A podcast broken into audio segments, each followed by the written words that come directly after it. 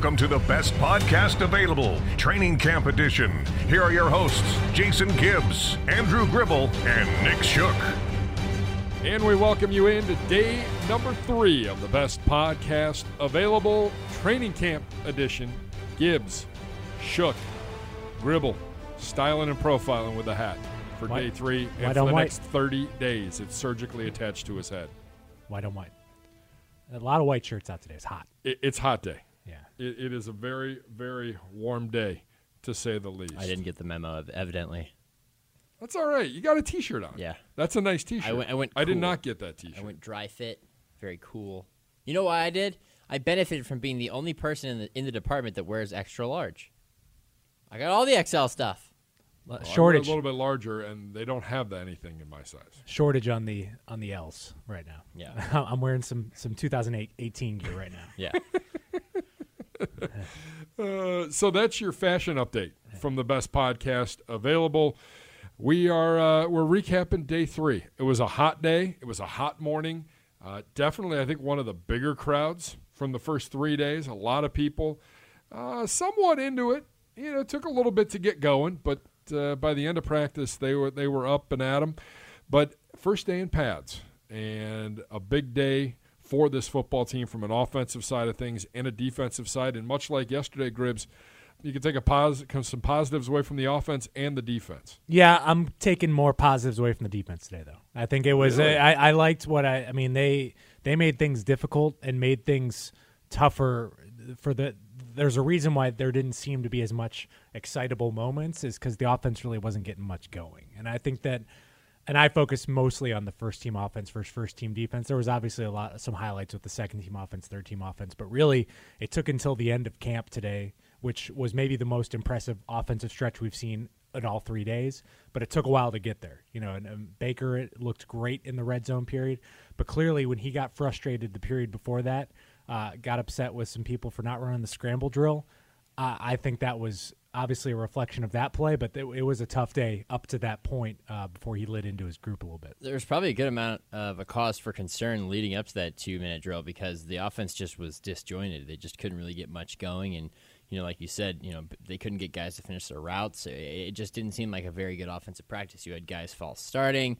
You had all kinds of uh, you know blocks being missed, especially on the edge. And this is a very good defensive line, but that two minute drill really did save their momentum for the day and opened everybody's eyes again to wow, this is a very talented group. And when they have to move quickly, they can move the ball very fast. They covered 60 yards in three plays. It was a heck of a of a display to close practice and a positive momentum going into uh, Sunday. But I was surprised that despite the defense really winning most of the day, the defensive line wasn't quite as good as they were the first two days, and I think a lot of that had to do with pads. J.C. Tretter kind of predicted it yesterday, which was that you know he think he said the defensive line thinks they're going to get an advantage from putting, putting pads on them, and really we're going to get the advantage in the offensive line because now we can get physical with them. With before we couldn't really didn't have anything to grab on, and, and I think that showed at times today. All right, let's get right into it. Practice number three in the books. Game balls. Let's start handing them out. Gribbs, we'll start with you. You know, I'm going a little off the wall here. I'm picking TJ Carrie. I think that he is an often overlooked guy at, at corner, but he's been with the ones basically since the the what, since the OTAs has begun, largely in the slot. Uh, gets an interception on one of the first plays in 11 on 11s, and he he's also I think an, another guy that benefits from the pads being on. He likes to get physical with receivers. I think when you have the pads on, you can get away with a little bit more than when you're just in the jerseys out there. He plays his best against bigger receivers. We saw what he did against Julio Jones last year uh, against the Falcons. I, I I just think this kind of environment benefits him, and I think when we talk about this Greedy Williams Terrance Mitchell competition, it's almost overlooked that T.J. Carrie is a likely starting cornerback on this team, and you're kind of figuring out everything else. But no matter what happens, uh, if Greedy Williams is fighting Terrance Mitchell for a job, then you've got four corners you can rely on, and I think T.J. Carrie is one of them. Yeah, I think that's the exciting point that you take away from that is that you have four very solid corners, and and it was a really good day from TJ, who had had you know kind of rough couple days, so that was exciting. But my guy, my my game ball guy is going to be uh, Blake Jackson, who uh, found some spaces. You know, you, you talked about earlier. The second and third team, you know, maybe made some plays. Well, Blake Jackson was a star of the second team. He was a frequent target.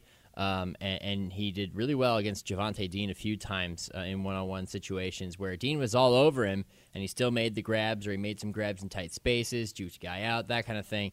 Uh, had caught a ton of balls today and, and looked really good uh, in those sessions.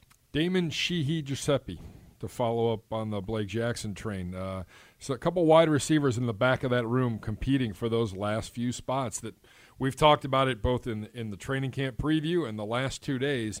That that battle seems to me maybe the best battle going on right now here in training camp. Guys really competing for spots, and Guiseppi had, had another nice day today, and we'll hear from Freddie later on on both Jackson and Guiseppi and the contributions that they made so far. But I thought I, I think he's had a nice day, and uh, right up there though.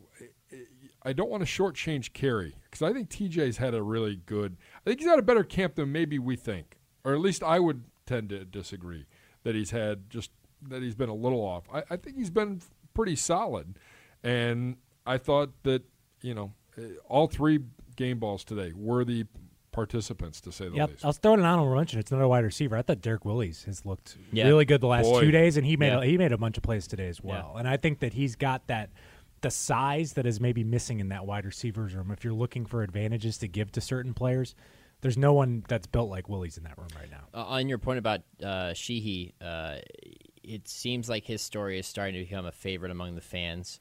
Perhaps a I modern. believe day- you had that. Perha- yeah, I did. I- Yeah, mark it down. had I that. had that. Uh, Uh, perhaps a modern day Ben Gay, um, or, or somebody like that. Uh, you know, it's he's popular with the fans. The metrics even show. You know, we, our traffic is up on those stories, which is crazy because that story was published. Month, People keep months going ago. going back to it. Months ago. People- it was people- the number four red story on our website on Thursday. People, the first day of camp. Yes. Yeah.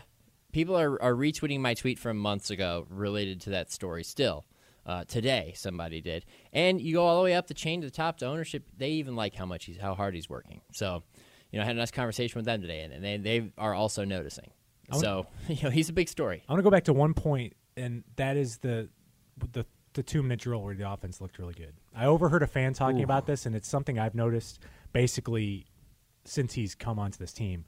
But how comfortable does Baker look when the pace is picked up? Oh. I mean, that's when he is at his best, and that's when I wonder: is this what we're going to see more of? Because every time this team runs with pace, it seems like Baker is just that much better. And because obviously he had three, two wide receivers make three great catches on that drive, but the throws were, were perfect on each one of those. He's decisive. He, he He's quicker with his decisions, for sure. I'm watching that series with Jim Donovan on the sideline, and it, neither one of us said a word, and it got done, and we looked at each other, and he was like, "So that's how this is going to be this year," and I said, "I wouldn't mind that if we went up and down, Not three plays, 65 yards, 30 seconds, Yeah. if that. Not at all. Not a problem at all. That's your scoring recap right it, it really like was a reality check too. Once the second and third team offenses came in because they struggled and they couldn't get the ball very far on the field, and then you go back and you're like, wow, they moved it with such ease. I mean, that's the potential of this offense. It's very exciting. Yeah, and, and there were moments where you know, we saw Baker get a little upset with some of his wide receivers, and at times looked a little off. But then there's that series, and it's just like click, click, boom, and you're like, oh, okay. Well, maybe he's just working on some things on his own because he knows what he has to do. Well, the back to back days, the two most competitive moments of practice, he's been at his At his best. best. That that final play on Friday's practice was perfectly executed. Yeah. So I mean, he is a gamer. Clearly, last year he practiced really well too. He's been practicing very well this year, but the accuracy just gets a little bit better when something's on the line. It seems like. So a few injuries of note today. Uh, you know, Duke Johnson out uh, with a little soft tissue, uh, and you know we'll kind of wait and see how that plays out. A few other guys dinged up. You know, if it, it, Ratley missing some valuable time right now with the way the other wide receivers in the room are playing. Missing some time, and unfortunately, this is the, the nature of the business. Uh, losing some ground, I think, in that battle for that position. Yeah. Yeah, I think he was in a good spot before, but it, it just depends on how long he's going to be out. I think if he's back soon, I think he'll be all right, and I think he's got a really good shot to make the team. But if you miss a few weeks, that can that can really put you behind. And I think we'll know the severity of some of these running back injuries based on if there's a roster move or not. Usually, usually don't go back to back days of camp without three running backs. So I mean, this this could mean we're we're seeing potentially Kareem Hunt back by Monday, potentially Duke is back by Sunday or Monday. I think Freddie called him a quick healer, so that, that might mean something that it's not too serious. So I would expect either a new face added to that room or one of these three guys that are out either back tomorrow or Monday. Sounds like a superpower, being a quick healer. Indeed, I wish I had that ability. I No, certainly do no, not. Definitely not. Uh, I know for a fact because you and I both walked over during the seven on seven period. I got a little bored watching that, and I saw that the offensive linemen were going against the defensive linemen. yes. Uh, you being the lineman aficionado and uh, resident hog molly, Ran around the your, field? Your biggest, yes, I saw you running. I was not running. It was hot. Uh, I did make my way over there though. Your takeaways from what you saw today with those guys? Uh, you know, it was really fun to just see them in pads. First off, you, you get what you expect from from a Joel Bitonio, from a J.C. Tretter. Chris Hubbard, I, I don't think I realized last year has has really sweet feet. You know, he's lighter on his feet than you'd anticipate, and I think that really helps him out at times. I thought Kendall Lamm looked better today than he did yesterday. I think putting the pads on definitely helps him because he's a bigger guy. He's, he's a more physical guy. Um, Eric Kush has had a really good day, just all around team, group, and individual. He was very good all day. And some good dance moves when they put the music on in Yes. a few of the uh, periods. Yes, definitely. That's good. Uh, Kyle Kalis is a very stout guy. Uh, you can just see his strength in the way that his body, the way his legs are bent, and and, and the shape he takes from the side, and how he gets into somebody and just kind of owns that. You know, he's very strong. Um, there were some mistakes that he made throughout the day, but he was very strong. I think Austin Corbett looked pretty good. Greg Robinson from the the team earlier team section to then the one on ones against because he had Myles Garrett matched up with him all day. And let's face it. I think 99.9% of people on earth are going to struggle against Myles Garrett. So this is no knock on Greg, but there were times where he got beat by Myles in those team group and those teams and uh, and group sessions. The one-on-ones, he was much better, and uh, that was really encouraging to see because he's a big guy, and if he gets his feet moving correctly, he can do he can protect against pretty much anybody, and he did pretty well in that session. Yeah, I, I think the other, you know, today was Kush's day at the guard spot. As a starter, So you've seen Kush, you've seen Corbett, and you've seen Kalis. Yep.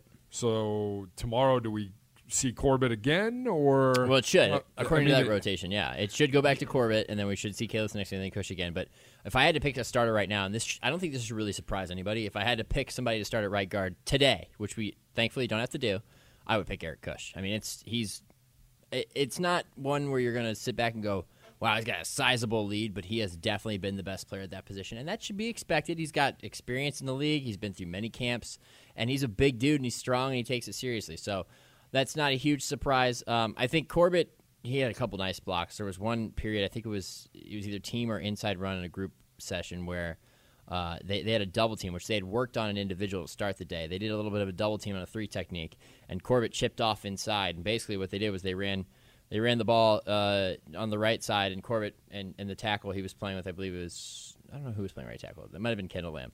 They double teamed, and then Corbett chipped off inside and sealed the, net, the second level defender who was coming to fill that hole, and created a nice little lane. And Dontrell Hilliard went right through it about six to eight yards for a touchdown. And it was probably a play that didn't resonate with anybody because it was just well, it's a touchdown in, in, in training camp or whatever, and it wasn't from a long distance. But when I saw that, I was like, that's great because I had just sat and watched them 10 minutes prior go through every single scenario in which you've got to. I mean, they did multiple drills. One where they were passing guys off as if they were facing blitzes, and another one where they were working on double teams and chip it off, but they were coming from a wide range because you got to use your peripheral vision in those situations. And and his vision is great, and his ability to quickly decide to target that guy and then execute that block was really good. So that was encouraging to see. That's a look at what happened on day number three here in pads in Berea and training camp. We get ready for day number four tomorrow. It's going to be a hot one yet again. I'm Jason Gibbs. He's Andrew Gribble. He's Nick Shook to the right of me. And coming up on the show, you will hear from head coach Freddie Kitchens. You'll hear from Brown safety Jermaine Whitehead. We'll tell you what to watch for in tomorrow's practice. Right now, though, in our interview segment of the day, our own Andrew Gribble had a chance to sit down with former Browns quarterback and now News 5 analyst for our preseason games on TV, Tim Couch. All right, Tim, just first off, what's it like being back for kind of a second consecutive year, and, and maybe what's the biggest difference you've seen uh, from what you saw last year to what you saw these past couple days? Well, it's great to be back for another year and be around the team again. And, uh, you know, just the obvious thing that jumps out at you is just, uh, you know, just the hype around this football team. And, you know, rightfully so, just the talent that they brought in uh, during the offseason and just uh, the way they finished the season last year. There's so much optimism for the upcoming season and what this team can, um, can possibly accomplish. And um, it's just, uh, you know, just a lot of hype, a lot of fun right now. And they look good so far in training camp how much can a player like Odell Beckham help Baker Mayfield out there? Well, it's a it's a difference maker. You know, he's one of the biggest weapons in, in the entire National Football League, and uh, you get a guy like that. He's uh, you know he just dictate uh, dictates coverage a lot. You know, it helps it uh, make the reads easier for a quarterback because Odell's going to get coverage rolled to his side quite a bit. He's going to get double teamed, which frees up guys like Jarvis Landry and Rashard Higgins and uh, some guy in Callaway guys like that. To, you know, they can get some uh, single coverage on the outside, and just it just helps the quarterback quite a bit. And then you also have a guy that you know if you get one-on-one coverage with Odell, and you, you, there's really no read to it. You just you know you go back and throw the ball to Odell and let him make a play for you. So uh, it's a it's a big time player, a difference maker, and uh, I can't wait to see them play together is it a challenge for Baker to not have to try to throw it too much to Odell? Because it, it yeah. seems like he can be a security blanket out there. Well, absolutely. That's one of the things you have to guard against when you have a guy like Odell who you want to get the football to as many times as possible throughout the football game. That uh, you have to guard against forcing it to him. Uh, you know, because the defense they're going to try and take Odell away and make other players beat you. So you have to be disciplined in when you try to get him to football and how you get him to football. And it's uh, it's one of those things that Baker will have to work through as the season goes on.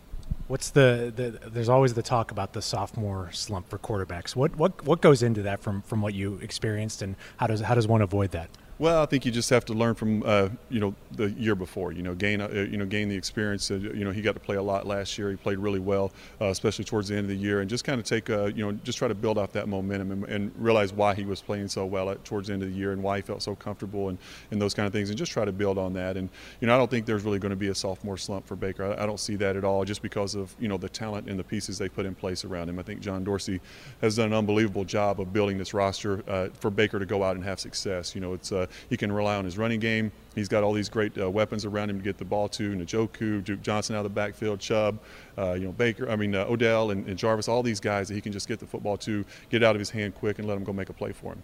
How different is it for a quarterback coming into his second can- training camp as compared to that first thing when your head's spinning Well, it's a big difference. Uh, you know, that first camp, you're really just trying to get the play called in the huddle and uh, just kind of spit it out and not mess up and just try to, you know, so so your head is really spinning. And you know, year two, you really come in with a lot of confidence and uh, you know a lot of a lot of composure, and you understand kind of what to expect from the season, what to expect from training camp, and you know, it's year two of, of, of this system for Baker, so he knows it really well, and uh, so he, he, certainly looks and feels more comfortable out on the field, and I'm sure it'll uh, know, translate into more yards and touchdowns. What was the one thing you liked that he did best last year?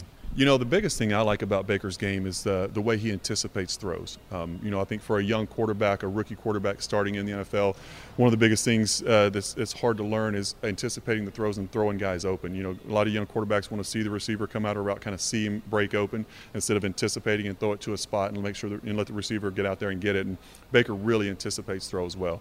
Uh, he doesn't hesitate. He's very sure of himself. He believes in what he's seeing and what he's reading from the defense, and he just gets back there and lets it go. Man, he, he throws the football with a lot of confidence and conviction, and uh, I think that's that's pretty rare for a young quarterback.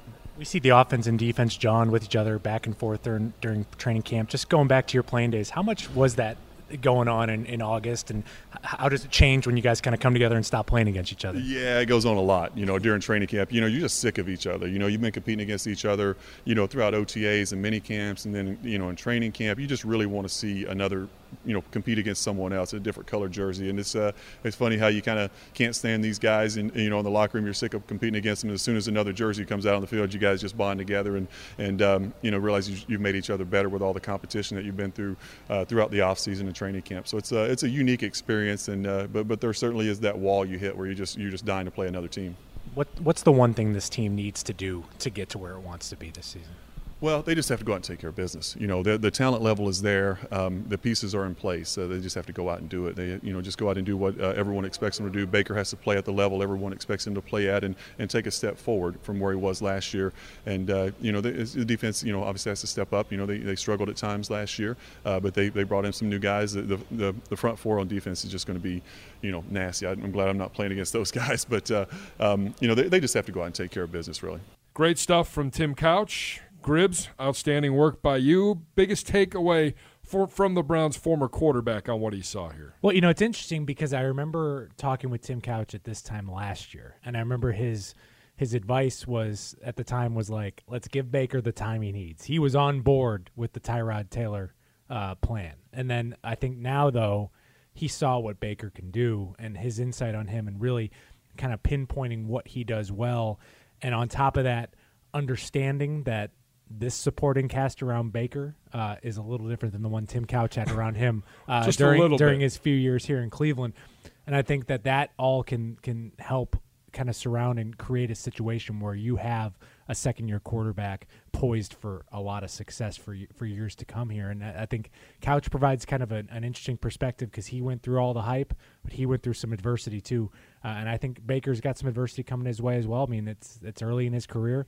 Uh, but you know, it, it's just a, it's a good perspective and, a- and a great day where you have Brian Sipe, Tim Couch, and Baker Mayfield uh, taking photos together on the field. Three generations of Browns quarterbacks right there. a great moment for Browns history. But you know, I think that the the way that a team should go about whether or not they play their rookie quarterback, their high pick earlier, if they sit him, I think it should always be a case by case basis. And Correct. I, I I tend to lean towards sitting him more the, more often than not, primarily because I think out of the majority of quarterbacks or really uh, athletes, you're going the the lesser percentage is going to be the type with Baker Mayfield's disposition, which is that they're the type that rises to the occasion in the face of adversity. I think more often than not, especially now in the era of specialization and and, and all these camps and everything else, else that these kids go to now, is a lot of these young kids are groomed to be quarterbacks from a young age, whether it's their parents or whoever else and they don't necessarily have what it takes to overcome such adversity. Whereas Baker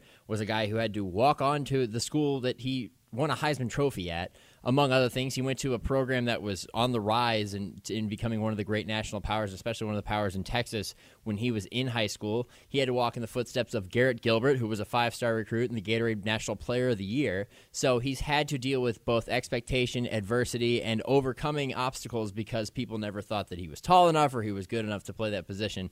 So, uh, in, in relation to that, I think that more often than not, you get the guys who don't have that experience and can't necessarily play right away or succeed, whereas Baker does have that. So it's definitely interesting to to hear a different perspective from a guy like Tim Couch who came in with those expectations, didn't necessarily find the success, but also, like you said, wasn't equipped for to uh, to have that success when he came here with the Browns. I think that Tim Couch would like just two of our offensive linemen, Yeah, Yeah. much less a whole offensive line, and probably three or four more playmakers. He would be outside happy- of Kevin Johnson. Yeah, I- I Kevin think- Johnson would be on this team. He might be the Yes. fourth or Yeah. fifth guy. I was going to say. Oh yeah, I would imagine he would enjoy having Rashard Higgins next to Kevin Johnson. yeah. That's the first name that I was thinking Yeah. of. Great job by you, Gribbs, and, and appreciate Tim Couch's uh, expertise on things. We'll be talking to him more throughout training camp. Right now, time to get into our sound bites of the day. The first one, the safety of the Cleveland Browns, Jermaine Whitehead, on how he's been able to create this safety spot for him, this starting spot, and the work that went in to creating that safety starting spot. This is defense uh, Coach Wilks has ran before. Uh, he used Shaq Thompson in it. He used Budda Baker in it. So I mean, just, he was looking for another safety that could fit in those roles. And you know, after watching the film, and I, I figured out, you know, that's probably my quickest way on the field. On the field, so I found out what to do in that role, and you know, just been trying to progress ever since. Whitehead, a fascinating guy that really has come on the scene in OTAs and minicamp and continued to play at a pretty high level here through these first three days of training camp. Yeah, I want to get John Dorsey on the uh, in, in a chair, give him the truth serum, and I want to know: Did you know that this was the potential of this guy when you made a waiver claim for him midway through last season? Because it's just like it just happens where he plays special teams the rest of the season, and then all of a sudden we come to OTAs and there he is with the first team, and everyone's talking about how great of a leader he is, and it's as if like we just blinked and he became a starter on this defense. It's it's crazy how that's happened. I am of the school of thought that of the moves that John Dorsey makes, 85% are ones that he sees or foresees, and 15% are luck. And I think that's true of any good GM. And I do think that he saw this coming because Jermaine Whitehead was a contributor for the Packers before they suddenly cut ties with him, and they primarily cut ties with him because of an ejection. You know, he was ejected from a midseason game for getting into a fight, basically, and, and it was a tumultuous year for the Packers in general, and they just didn't have the appetite for that. But he's a good football player. I mean, there's a reason that they claimed the Browns claimed him, and and, and so so quickly. So. I, I'm surprised, though. I'm very surprised that that he's doing this, and I think that the addition of Steve Wilks as the defensive coordinator also really created an avenue for Jermaine to have this opportunity because I'm not sure he would have had it had you not had a defensive coordinator who likes to go with the three safety look and really likes to utilize a lot of different guys in different positions, which I think bodes well for the type of player who Jermaine is. And, and so far, you know, I was half expecting that maybe we would see a, a shuffling of safeties at this point in camp, and, and we haven't. We've seen the opposite. No. So it's it's it's continued on this path, and it's it's really interesting to watch. And it hasn't been a shortage of plays, like Eric Murray with the pick six yeah. today to wrap up practice. I mean, it, it, There are guys out there making plays, but Whitehead just remains consistent and steady. It's going to be one of those interesting roster decisions once we get to the end of camp and the end of the preseason. Is is how many safeties do they keep? How many cornerbacks do they keep? And because they like to go with this three safety look so often, do you exchange a cornerback slot for a safety slot to keep somebody? because it seems like right now they're going to have a tough time saying goodbye to any of those five guys they have at the position right now. We got a long way to go, and a lot of things usually sort themselves out. But right now, that's going to be a tough call. All I right. think you go with five. Yeah, I, uh, based based on how you're playing defense, I think you got to go with five safeties on this I roster. I would agree. You know, and that's not necessarily a bad thing no. because you've got the horses up front right yeah. now. Yeah. All right, cut number two. Freddie Kitchens today on two guys that we've already talked about quite a bit in Blake Jackson and Damon Sheehy-Guiseppi.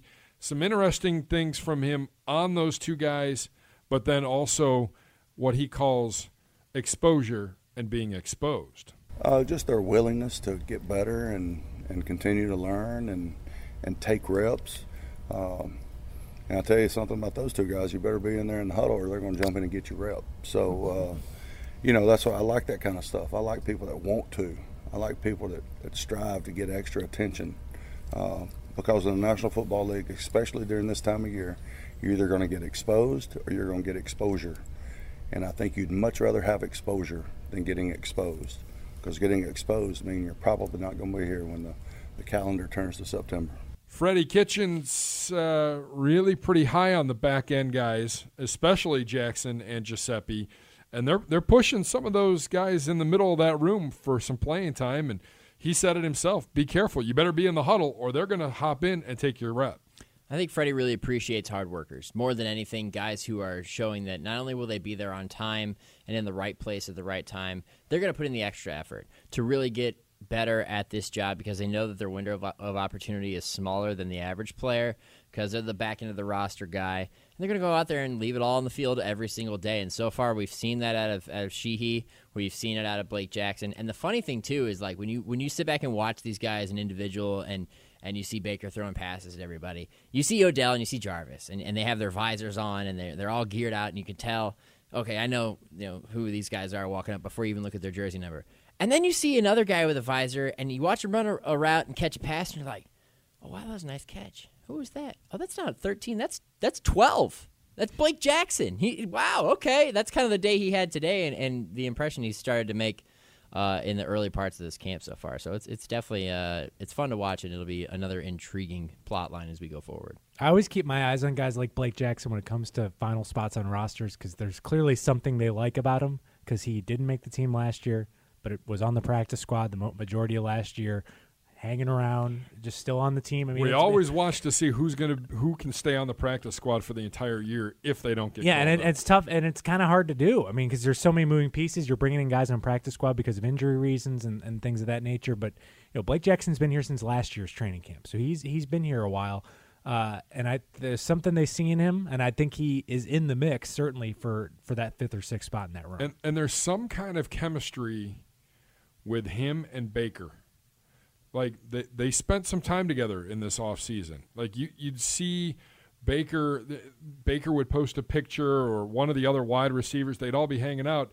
There was Blake Jackson in the middle of that. And that's that's kind of how Hollywood has resurrected his career a little bit. You know, getting in and forming that camaraderie and that chemistry with Baker Mayfield. And it, it's elevated his game to the point where he's with the first team right now. Yeah, I mean it's it's interesting to to look at the company that guys keep. Yeah. And, and they always say um, you are who who the people you surround yourself with are. I mean, eh, that's basically how you're defined. I would imagine if you're hanging out with Baker Mayfield and Jarvis Landry and now Odell Beckham and Rashard Higgins and those guys, that's a pr- that's pretty good company, and you're going to raise your own standard over time. And maybe we're starting to see the effects of that pay off right now. All right, final one from Freddie Kitchens. Uh, it was an interesting one that stood out to me today. And why is it important to you that there's a difference between being dressed and being on the bike? Their teammates see them over there on a bike. I mean, that's like, I don't know what that is. I don't. I've never understood that. So I don't want to get into that. That was last year. This is my philosophy, and somebody's going to think I'm an idiot. All right, but I don't really care.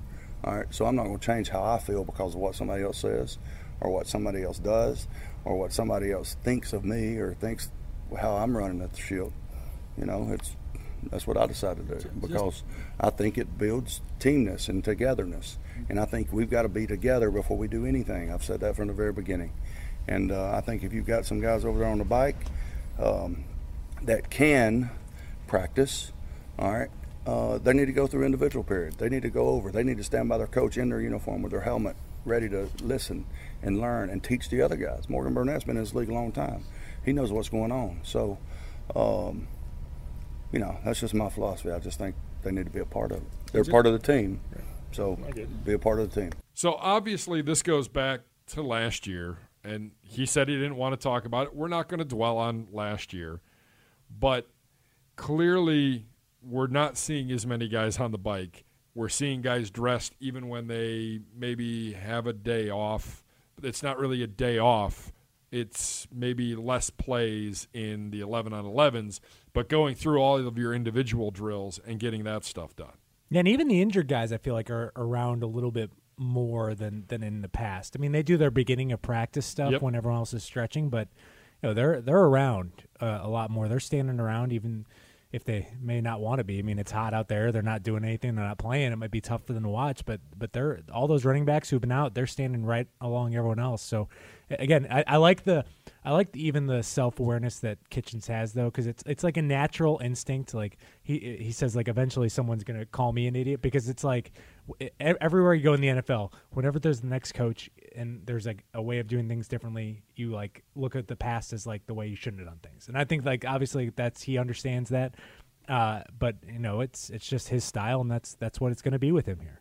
Yeah, it, I think it's funny because w- even when, this goes back to like minicamp and OTAs. Like Jarvis Landry sat out, but he was there in his jersey and his hat and on the sideline and everything. And I thought at the time it was a little bit interesting just because you don't necessarily see that all the time, but it, it also seems natural. I mean, if you're going to miss practice, but you're able to still be there, be, be with your teammates, you should be there. You should be with them on the sideline. You- Involved You, and- should be involved in, in not necess- maybe even in the huddle, actually, just not playing. Correct. But everything else you could possibly do.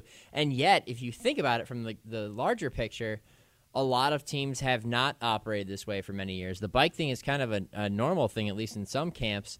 And and then you start to think, well, well, what's the logic behind that? You know, why why is that guy over there on the bike? Other than keep his legs warm, you want to just have some active rest, even though he's injured right now? It doesn't necessarily make sense. The treatment thing makes sense. So it it it was encouraging to see Kareem standing there right next to the rest of the running backs and, and Duke as well. You know, he's got his leg wrapped, but he's right there talking with them as well. And and it, it's I think it's really good. It's positive because you do have to build that team. There are so many new faces here. Those guys have to spend time together. I mean, you even looked.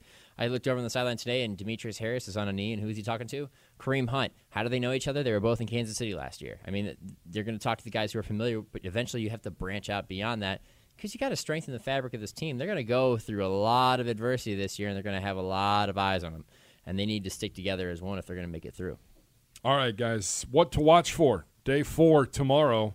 We're going five days in a row before we get our first day off on Tuesday. What can we expect to see tomorrow? What are you looking forward to seeing tomorrow? I'm stealing his thunder. I'm going offensive line. Austin Corbett, big day for him tomorrow. Yeah. huge day for him. You got to be. i- i- This is the. This is. We've all been talking about. You know, the competition. We'll start on the patch on. This is the competition, and I think with offensive line chemistry, you're on an expedited timetable.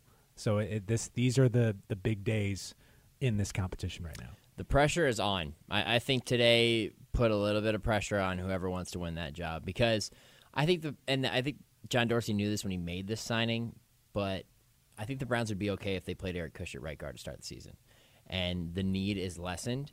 And I think the pressure is on Kyle Kalis and Austin Corbett to take a lead. In, in, in today, you know, Kalis played backup center at the second team, and he had to take a trip down to the fence and back because he had a false start. Uh, Brad Seaton had to do that as well. You know, we learned today that that's a form of punishment for guys who false start. Is uh, you know, get your tail down to the fence and Little back. Yeah, get you know, 50 yards, whatever. Get down there and get back. Um, but I think my big thing I want to see tomorrow is the play of Sione Takitaki because um Jermaine Whitehead today in his presser talked about how well uh, Takitaki played. I think no, actually it was I'm sorry, it was Greedy Williams, fellow rookie Greedy Williams, who had said, you know, yeah, he goes a million miles an hour nonstop, and he even talked about just wait till we put the pads on. I'm going to be a different player. Just wait, just wait. And he said he had a really good practice today, so I didn't get to see a whole lot of it. I did hear him shout with joy very early in one of the team sessions after making a play, and he's a guy who flies around the field. And I've been looking forward to watching him already, so I'm going to try and pay closer attention uh, to him tomorrow and see what kind of you know uh, plays he can make out in the field, and also.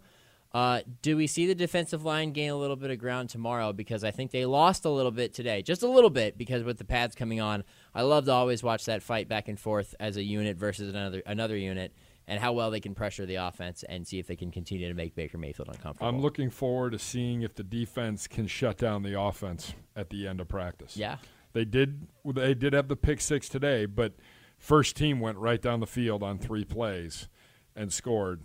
And the day before, on the last play, when Yeah. they brought both first teams out, Baker with a touchdown to Njoku, I would expect that to happen again tomorrow. Can the defense rise to the occasion yeah. and Even slow the, that down? the session prior to that yesterday, the earlier one where they were in the red zone, they won that as well. So yeah, I totally agree. All right, guys, a pleasure as always. Go get some rest or uh, just keep working through the night, which seems to be the theme for all of us. uh, for Andrew Gribble, for Nick Shook, I'm Jason Gibbs. Make sure you log on to clevelandbrowns.com to get this podcast, or you can go on to iTunes, Google Play, wherever you get your podcasts, and go to Cleveland Browns Daily and more to uh, to get this episode of the best podcast available. For the two gentlemen sitting next to me, we'll talk to you tomorrow from Berea. This has been the best podcast available.